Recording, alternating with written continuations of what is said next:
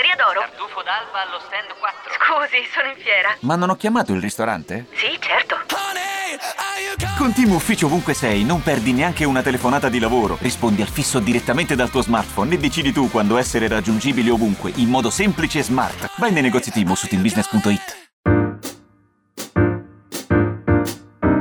Gabriele Borzillo è vicino a me, è un interista vero, nella misura in cui è un interista da tanti anni che ha seguito l'Inter in tante modalità e che ha visto soprattutto passargli davanti agli occhi tante squadre, alcune deludenti, altre entusiasmanti. Ciao Gabriele, ben trovato. Ciao, ciao Lapo, ben, trovato a te e a chi ci ascolta. Allora, l'Inter è la tua squadra, ovviamente non so se ci sia stata una scelta per essere interista. Guarda, la scelta avviene quando ho tipo un anno, un anno mm. e mezzo, sono in Piazza del Duomo, allora sai, si poteva andare in Piazza del Duomo con le macchine, si poteva cercare, ero con i miei genitori, c'erano i baracchini, sai, i baracchini che vendevano le cose, no? e eh, i miei mi hanno raccontato che io ho fissato con, con, e, ho, e ho indicato con un dito la maglia dell'Inter. Non c'è un motivo, no? Avevo un anno e mezzo, quindi a malapena dicevo quattro parole e mio padre per prendermi in giro ha preso quella del Milan a fianco e io ho cominciato a urlare e loro mi hanno dovuto comprare la maglia dell'Inter.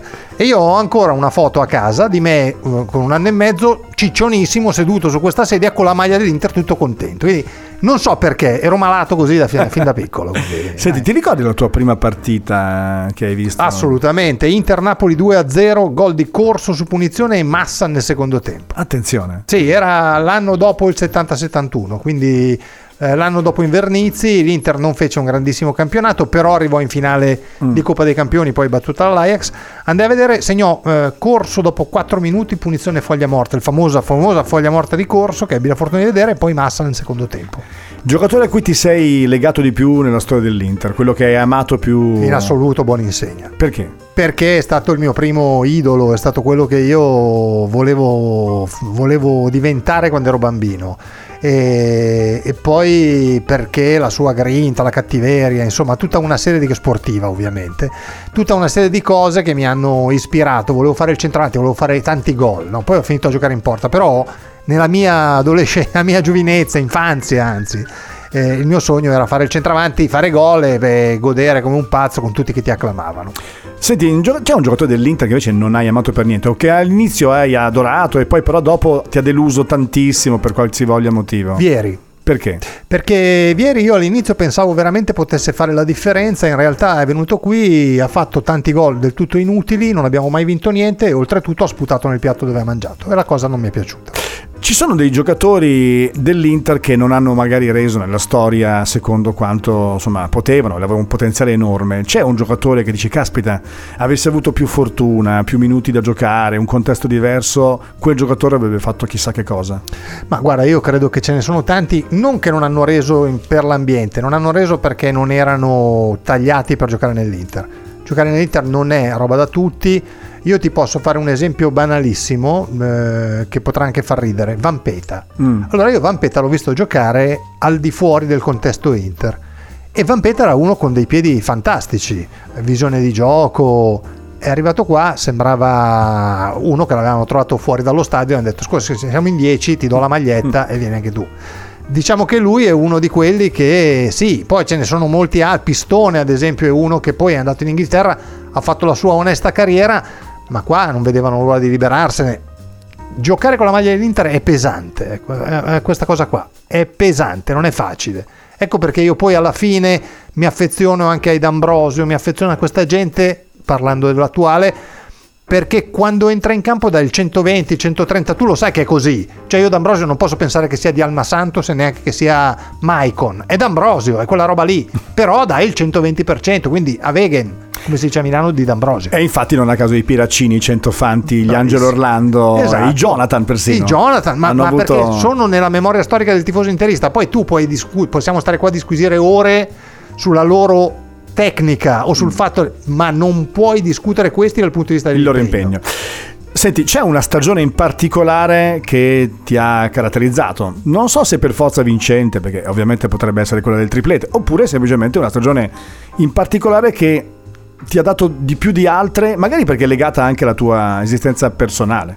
Beh, chiaramente il triplete è stato, è stato quello, il coronamento di un sogno, no? poi ero già grandicello come età e quindi forse me la sono goduta ancora di più perché me la sono proprio vista seduta, sai, seduto in poltrona, tranquillo, tranquillo, avevo 600 pulsazioni, mm. però eh, in quel modo. La stagione invece che ricordo con più piacere, anche lì ero, ero molto piccolo, è la stagione della vittoria di Invernizzi, cioè del, del 1970, quando l'Inter decise di mettersi a giocare a pallone e rimontare il Milan. E rimontare il Milan. Ecco, quella me la ricordo perché guardavo la domenica sportiva, allora c'era la domenica sportiva in bianco e nero alle 22.30 su Rai 1 e eccezionalmente per l'epoca i miei genitori mi facevano guardare la domenica sportiva solo le partite perché poi si andava a dormire. La partita invece che ti ha fatto entusiasmare, che ti ha entusiasmato di più in assoluto e che al termine di questa insomma ti ha fatto capire quanto fossi pervaso di gioia e di quant'altro. Ti dico una partita che si ricorderanno in pochissimi, però io c'ero, Inter Verona di Coppa Italia. Eh, finisce mi sembra 3-0 a Verona se non mi sbaglio. Con Vincenzo Scifo? Esatto. E ritorno sotto l'acqua, la neve, un freddo, 3.000 persone, io anche, e, e l'Inter vince 5-1 dopo i tempi supplementari.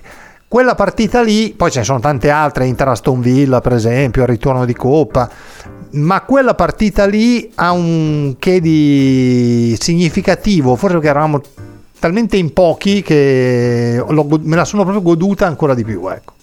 La più grande disperazione, il più grande momento di dolore che un tifoso interista o che te come tifoso interista hai provato, tante partite, tante sconfitte, uh. la più terribile che hai provato qual è stata? Inter Schalke 04 finale di Coppa UEFA anche lì. Con Oxon e Zanetti che veniva cambiato una cosa imbarazzante, un allenatore imbarazzante voluto da io non so perché ma, ma, veramente Moratti aveva questa mania per questo allenatore che è un, un, discreto allenatore per carità voglio dire ce ne sono almeno 6.000 come lui in giro per i campi di periferia però lui aveva la mania che Oxon doveva fare l'ha fatto 7-8 volte l'allenatore dell'Inter ogni volta che era un attimo libero bam, l'andava a riprendere no?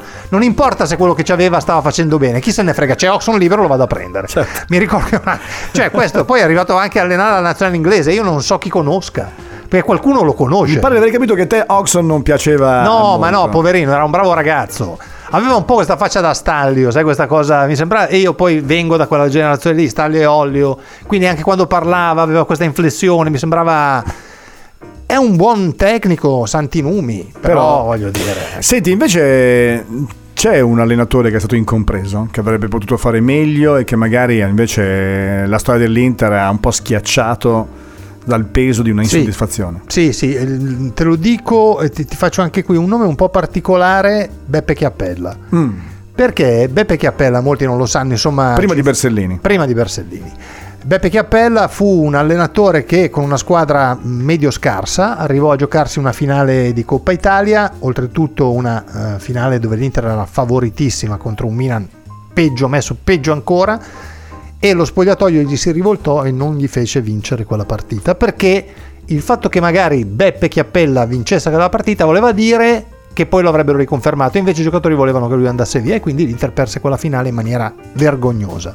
Scegli una partita in cui tu alla fine di questa eh, sei andato via in una stazione in cui ti sentivi un po' spogliato del tuo interismo. Cioè c'è stato un momento in cui dici che noia un allenatore, una squadra. Sì, sì, sì, assolutamente. Inter Torum Palloseura. Sono uscito e ho detto, eh, ma io devo fare questa gente qua. Cioè, c'era Bagni, c'era Altobelli, c'era una squadra anche costruita per fare bene. Il presidente era Pellegrini. Eh, giocammo contro questi sconosciuti finlandesi eh, che venivano da Turku e... In cui c'era Mika Altonen. Esatto, segnò Mika Altonen dopo sei minuti, disse vabbè adesso finita, vabbè dai adesso si svegliano. Perdemmo 1-0, una, la più brutta partita della, che io ricordi dell'Inter a memoria d'uomo proprio. Una, una Però al ritorno vinse 2-0 l'Inter. Sì, vabbè, insomma, lasciamo vabbè, stare. Alla fine stagione comprammo Altonen, una tristezza. che viene girato però al Bologna. Che, che, fece un anno con Trapattoni, poi Trapattoni disse io voglio, voglio bene che Altonen mi ha mandato alla Bologna. Invece, se c'è un, uh, una, diciamo una top 10, una top 10 no, ma una top 3 sì, degli allenatori che tu hai amato di più in assoluto. Ma sì, sì, ci sono perché allora diciamo al terzo posto in assoluto Eugenio Bersellini. Ho, ho, avuto il piacere di conoscerlo, ma si può fare anche Execo, scusa. Eh? Certo. Ecco, ho avuto il piacere di conoscerlo, persona squisita, poi era uno bello tosto. E era uno che se tu gli dicevi di no ti prendeva la testa te lo metteva nello sciacquone e tirava eh, l'acqua. Quindi funzionava, perché all'Inter ci vuole quel genere di allenatore lì.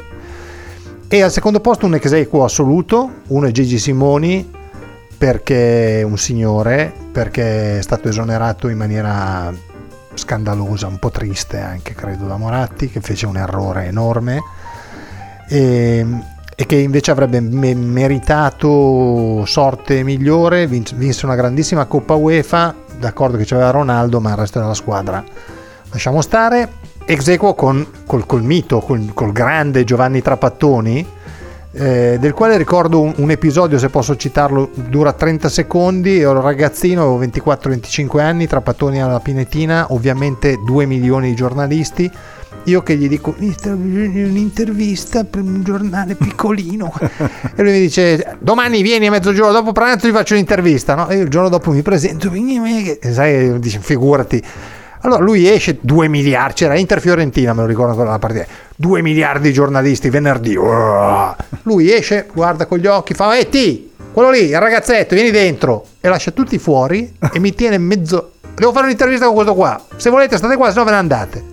E fece un'intervista con me di mezz'ora e, e, poi chiamò dentro tutti. Quindi un signore sotto tutti i punti, non mi conosceva neanche. Impossibile non amarlo. È impossibile non amare Trapattoni Ovviamente il numero uno è quello che io voglio sdraiarmi per terra e tu mi devi camminare sopra, anche saltare con le scarpe chiodate, è Giuseppe il Vate da Setubal, insomma. Il Vate terraqueo. Il Vate terraqueo, eh, del quale sono state dette un sacco di cattiverie fuori dalla, dalla norma, mm. e lui scappò con la macchina del presidente, sono tutte eresie. Sinceramente avresti preferito che tornasse Mourinho o ti piace anche il fatto che arrivi Conte? No, non, io sono muriniano, ma adoro talmente Mourinho che il ritrovarmelo per avere ehm, risultati diversi e quindi avere il ricordo di lui non di ciò che è stato lui, ma del nuovo che non sarebbe mai stato il vecchio, meglio Conte.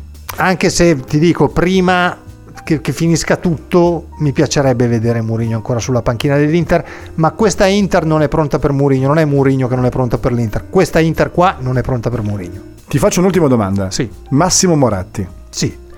Massimo Moratti resterà nel mio cuore per aver vinto il triplete, perché ci ha portato sul tetto del mondo, però ha fatto dei casini terrificanti e dal punto di vista economico, perché l'Inter viene svenduta in una maniera, mamma mia, sembrava la notte, vendiamola per primo che passa per strada con dei debiti non indifferenti, ma soprattutto io credo che una decina d'anni della gestione Moratti siano stati improntati a quel paternalismo che nelle squadre di calcio non si fa, perché non esiste. Il papà buono non è una figura che va bene per le, per le squadre di calcio, tant'è vero che quando lui poi inizia ad affidarsi agli allenatori, prima lo fa con Mancini, però anche lì, cioè va bene Mancini, però c'era sempre lui di mezzo eh, poi arriva Mourinho che invece gli fa capire come funziona una società di calcio e, e Moratti non parla per i due anni di Mourinho, non è un caso. Però è chiaro che al di là di tutto quello che può essere il fair play finanziario, come ci ha mollati, eccetera, eccetera, Moratti rappresenta comunque l'uomo che ci ha fatto arrivare in cima a tutto, quindi non puoi non amarlo.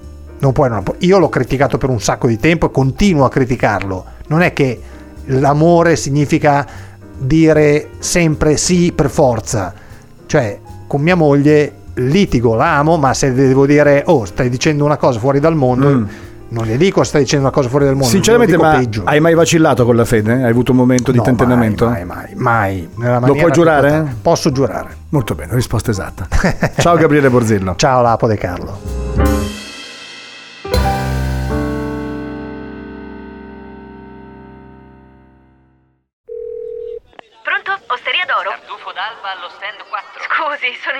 Ma non ho chiamato il ristorante? Sì, certo.